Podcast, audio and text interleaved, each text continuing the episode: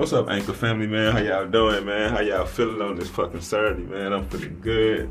So I got inspired doing this real talk, man. Y'all know who it is. Y'all know what it is. I got inspired doing this real talk when I was at a shop. I'm not gonna say the name of the shop because I don't want motherfuckers to know where I'm located at, which I don't give a fuck.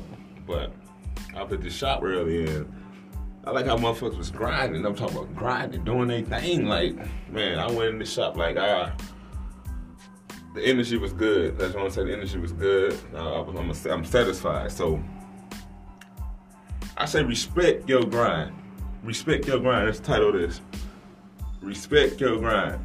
I don't give a fuck if nobody in your family, your so-called homeboys. I don't care if don't nobody respect your grind. You respect your grind, man. You be passionate about what you do. Respect your motherfucking grind, man. I don't give a fuck if you don't got the support you need. I don't give a fuck if you don't got the funds you need to go to the next level. I say respect your grind. Respect it. I don't give a fuck if you cut hair, you writing books, you are an artist, whatever you do, respect your grind, man, because eventually it's gonna pay off. Because if you gonna respect your grind, how you think somebody else gonna respect your grind, right? So I say respect your motherfucking grind, man.